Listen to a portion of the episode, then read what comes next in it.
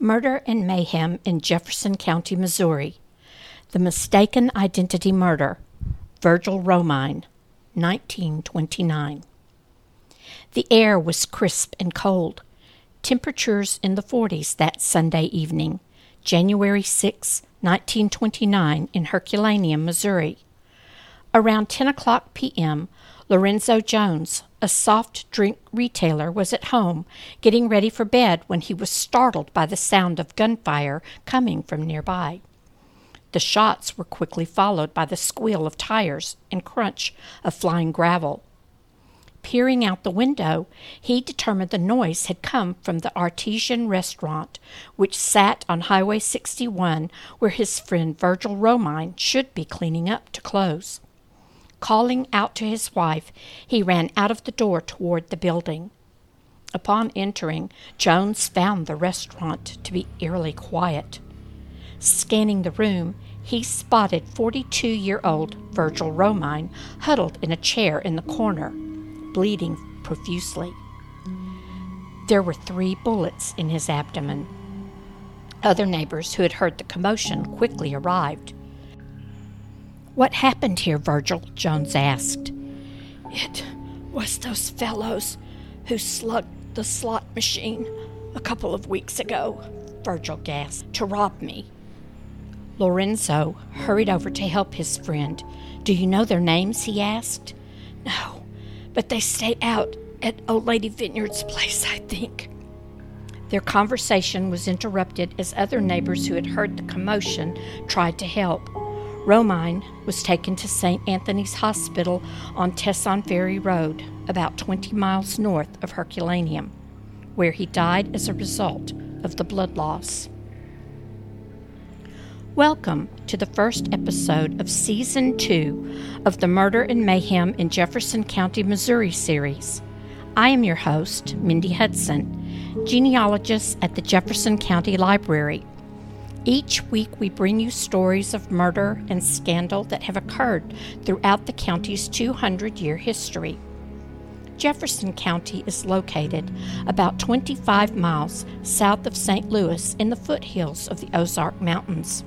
Herculaneum, Missouri, lies just west of the mighty Mississippi River along the limestone bluffs that reminded town founders Moses Austin and Samuel Hammond of the landscape of Herculaneum in Italy. Moses Austin, father of the well known Stephen F. Austin of Texas, was considered the lead king of the Missouri lead belt.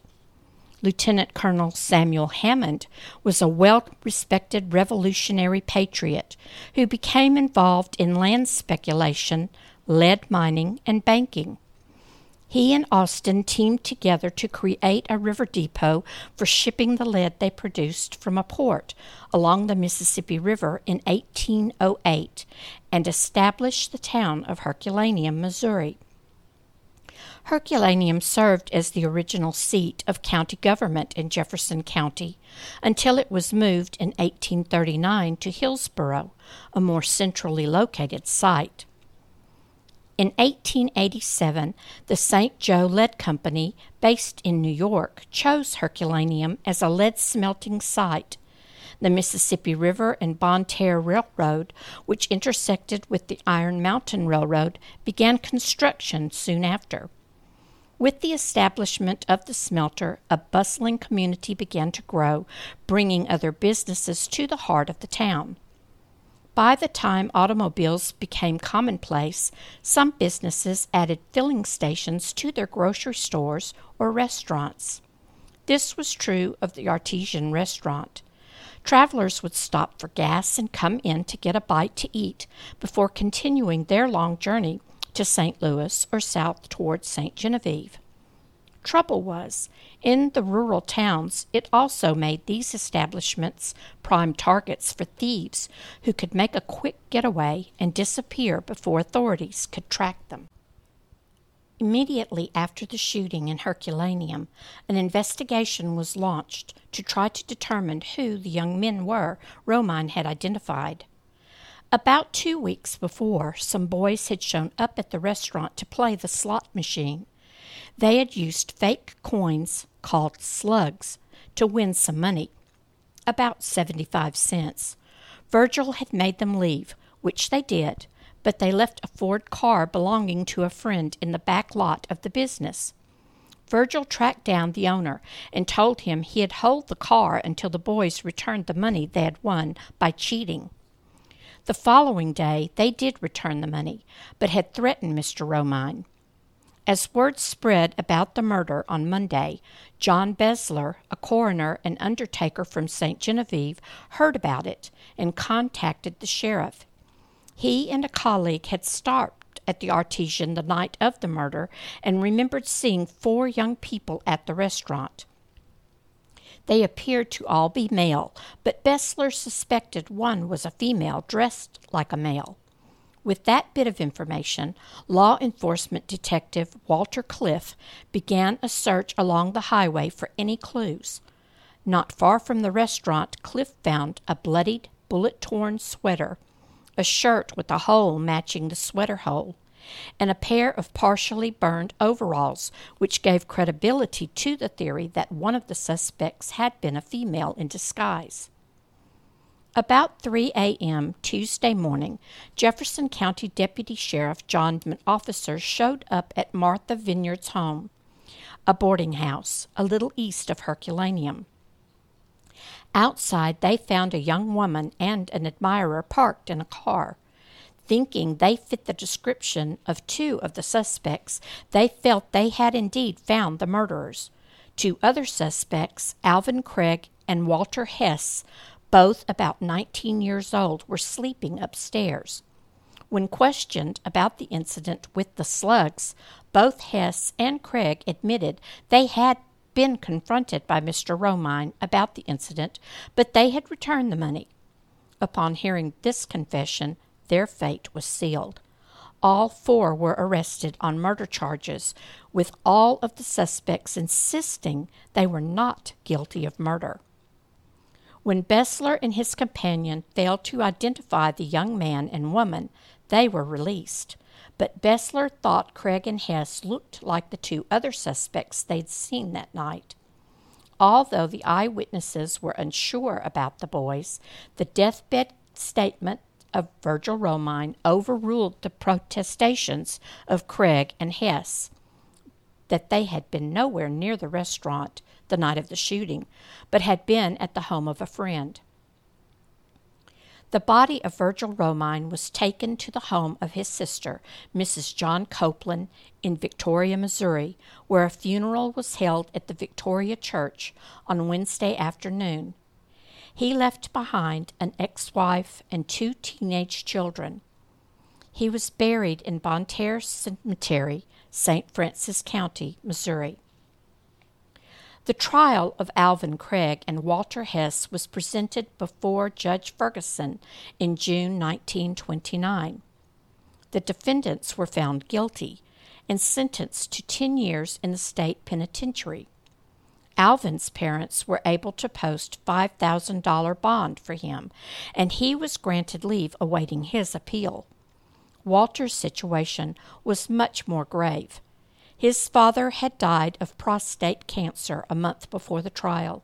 His mother, grieving her husband and the hopeless situation of her son, was too poor to post bond. Walter would have to serve his full sentence. It would seem that would be the end of the Virgil Romine murder story, but it wasn't. During the trial, St. Louis Central District Detective Walter Cliff had a nagging feeling that something wasn't right about the Craig Hess case. The entire case was tried and convicted on circumstantial evidence. Years later, Cliff said, I remember telling Detective Brown at the time, I don't think the kid is guilty, and I hope some day I can prove it. As things turned out, the year after Walter Hess went to prison, Soulard patrolman Eugene Janelle was walking a beat near Broadway and Carroll Streets in St. Louis when he heard shooting. He traced it to 1504 South Broadway, where he found Mrs. Lena Parrott, who told him a man had just tried to commit suicide on the second floor. At that moment, she pointed across the street and exclaimed, There he goes! The officer was able to apprehend Otto Colbert, who tried to draw a revolver before he was overpowered and arrested. All other persons at the property were also taken into custody, including Mrs. Parrott, her husband Albert, and her cousin Louis Taylor. Taken before Captain Patrick Kirk, it was discovered that Colbert and Parrott had been running a burglary ring with a third accomplice. When Taylor was questioned, he insisted he was an innocent man. I'm an honest man, he said. You couldn't make me do wrong. Colbert scoffed.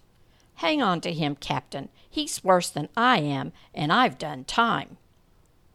Turns out Taylor had been a getaway driver for several of the gang's robberies.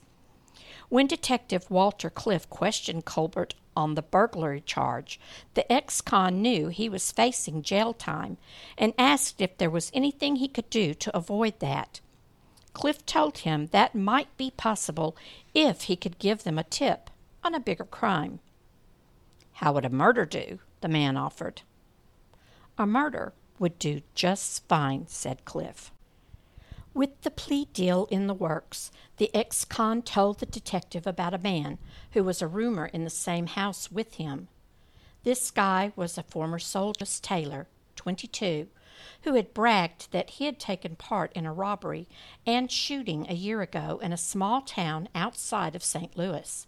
He couldn't remember the name of the town, but Cliff offered several choices Festus, Hillsboro, Herculaneum, upon which the man replied, quote, Yes, Herculaneum, that's it. Teasing apart the details on the robbery and murder, Cliff discovered the names of the others involved in the Herculaneum holdup Guilford Browning, 25, Joe Muhlman, and Taylor's former girlfriend, Mamie Babe Woolham, 24, were named.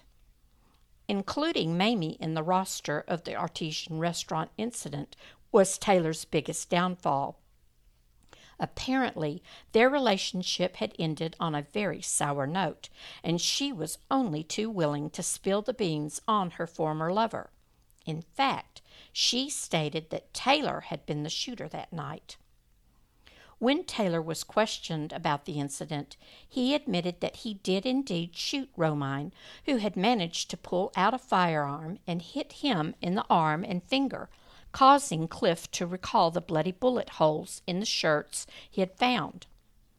Taylor's confession was published in the St. Louis Post Dispatch on January 30th, 1930. It read, quote, We met at 4th and Sear Streets and drove down Highway 61 to the restaurant at Herculaneum, where we ordered sandwiches. There were two well dressed men in the place, the proprietor told me they were undertakers from St. Louis, and he said they were the last persons he wanted to come into his house. They left. We finished our sandwiches, and Babe ordered another hamburger. That was the cue to start to hold up the man. When the proprietor went into the kitchen, I followed him. Babe had given me a gun on the way down. We were to loot the cash register and take slot machines off a counter. I told him, Romine, to put up his hands and put them up halfway. He was nervous. He kept his left hand up and started to put his right hand into his pocket. I told him not to do that, as I didn't want to hurt him. He pulled his pocketbook out and threw it in my face. He then reached on a shelf over a stove and got a gun and shot me in the finger. I tried to get hold of him, and as I did, he shot me in the abdomen. Then I shot him. I ran to the car, and we started back to St. Louis. We did not take his money or bother anything. End quote. Mamie Woolham's statement elaborated on how she treated Taylor's superficial wounds with hydrogen peroxide, since he didn't want to have to explain the gunshot wounds to his commanding officers on his return to Jefferson Barracks, where he was a private in Company G. He was on leave of absence at the time of the holdup. Marine Catherine, or Mamie Woolham, also known as Babe, was a very attractive woman with black hair, gray blue eyes, and a sallow complexion. She married Louis Ostricker in St. Francois County in 1916 at the age of 13 and had two sons, Jesse and Floyd. Louis was about 26 at the time of their marriage, and it did not last. In 1921, she married Frank Anderson in Iron County, with whom she had a daughter named Bonnie. Having been married so young, it is no mystery why she left both marriages and the children behind to pursue a more exciting life in St. Louis. She found it in Lewis Taylor, a soldier stationed at Jefferson Barracks who had a penchant for living life as a bad boy. Interestingly, in June 1921, Mamie's first husband, Louis Ostricker, was shot in the head trying to stop a robbery by three men who were robbing Nays Brothers' garage in Kimmswick. Remarkably, the bullet which entered under his left eye and emerging from behind his ear did not penetrate his brain. He went on to remarry and have other children. Louis Taylor, the true murderer, had participated in a few robberies as the driver prior to the night of January 7, 1929. This time there were four of them. Taylor and his girlfriend, Babe, donned overalls on top of their regular clothes. She pulled a cap on her head to disguise herself. Once the robbery got underway, the accomplices got into position. Muhlman started the car while Babe and Browning kept a watch for witnesses. Taylor was surprised by the move on Romine's part in grabbing the gun. Romine got two shots off, striking Taylor in the hand and abdomen, which made the other scattered. Taylor returned fire, striking Romine three times in the abdomen. Muhlman later testified that upon reaching the getaway car, Taylor remarked, I think I shot that guy good. It's a wonder he didn't kill me. As a result of the confessions, Walter Hess, who'd served a year for a crime he didn't commit, was freed by the governor. Taylor and Woolham received life sentences, and the others drew 10 year sentences. Mamie received a parole from Governor Lloyd Stark in 1940. Taylor was paroled August 1944 and received a final discharge July 1949. Walter Hess moved back to Herculaneum and married Bertha McDonald in November 1933. They had one daughter. Unfortunately, five years after his release, Walter developed tonsillitis, which became septic, and he died April 19, 1935. Alvin Craig, the other youth who had been wrongfully convicted, immediately signed up to serve in the National Guard after his pardon. In 1935, he married Lucinda Carpenter. No children were born to the union. Craig died in 1968. Throughout the years Mamie served at the state penitentiary, her sons were raised by her parents and then by her sister Stella. After her release from prison, she married a man by the name of Gardner. She reconnected with her sons, who were married and had children by that time. Her daughter Bonnie moved to California by 1945. She married twice and had eight children between the two marriages. It is unknown whether she ever had contact with her mother. She passed away in 2006 in Washington state. Tragedy continued to follow Mamie even after her release from prison. In July 1955, her son, Floyd Ostricker, 36, was found bludgeoned to death in the trunk of his car off New Baumgartner Road, about a mile and a half east of Highway 6167. Ostricker was a truck driver for the Lou King Transfer Company in St. Louis. On Tuesday evening, July 12th, Ostricker left home, telling his wife he was going to an auto body shop in St. Louis where he had a side job overhauling vehicles for resale. He was survived by a wife and three children, ranging in age from three to seven years. He also had a daughter from a previous marriage who was 13 years old. His murder was the third in similar incidents of a body found in the trunk of a vehicle in the St. Louis area in 1955. There were speculations these were mafia related murders tied to gambling, but no evidence was produced to prove those allegations, and no spe- suspects were ever arrested. Mamie's eldest son, Jesse Ostricker, married twice and had seven children. He served in World War II and later worked as a paper hanger and then a truck driver. His family was also devastated by tragedy when in November 1982 his son, Jerry Lee Ostricker, grandson to Mamie, was shot to death at a country club in Hollywood Beach Road in Arnold by James W. Chambers. There were conflicting accounts of what led to the shooting, but Chambers, who was no stranger to violent behavior, challenged Ostricker to a fight outside the establishment. Chambers surprised Ostricker by firing a 38 caliber revolver into his chest and then pistol whipping him once he was on the ground. Chambers received the death penalty for the crime and was executed in November 2000. Mamie Woolham Gardner died February 24, 1989. Her son, Jesse Ostricker, a respected member of the Arnold community, passed away in March 2003. Lewis Taylor died in November 1987 and is buried at Jefferson Barracks. Guilford Browning lived out his life in St. Clair County, Illinois. He married when he was 41 and passed away at the age of 70 in February 1987. Joseph Muhlman died in St. Louis in 1983 at the age of 74. As for the surviving children of Virgil Romine, after losing their father in a senseless murder in 1929, they lost their mother Alice in 1942 to pneumonia.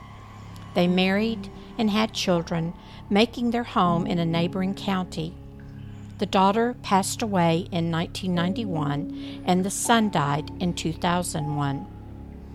In the 1990s, environmental concerns over the levels of lead contamination from the Doe Run smelter led to the eventual buyout of the Central Historic District of Herculaneum.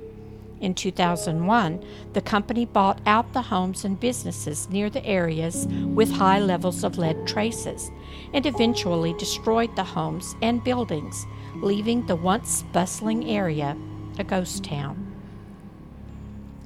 We hope that you have enjoyed this episode of Murder and Mayhem in Jefferson County, Missouri, brought to you by the Jefferson County Library Genealogy Department, located at the Northwest Branch 5680 Highway PP, High Ridge, Missouri.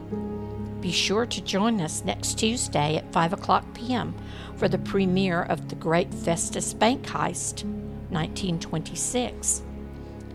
Check out the earlier podcasts on your favorite venue and be sure to visit the Jefferson County Library genealogy page at facebook.com backslash JCL genealogy for photographs and information regarding this and other podcasts.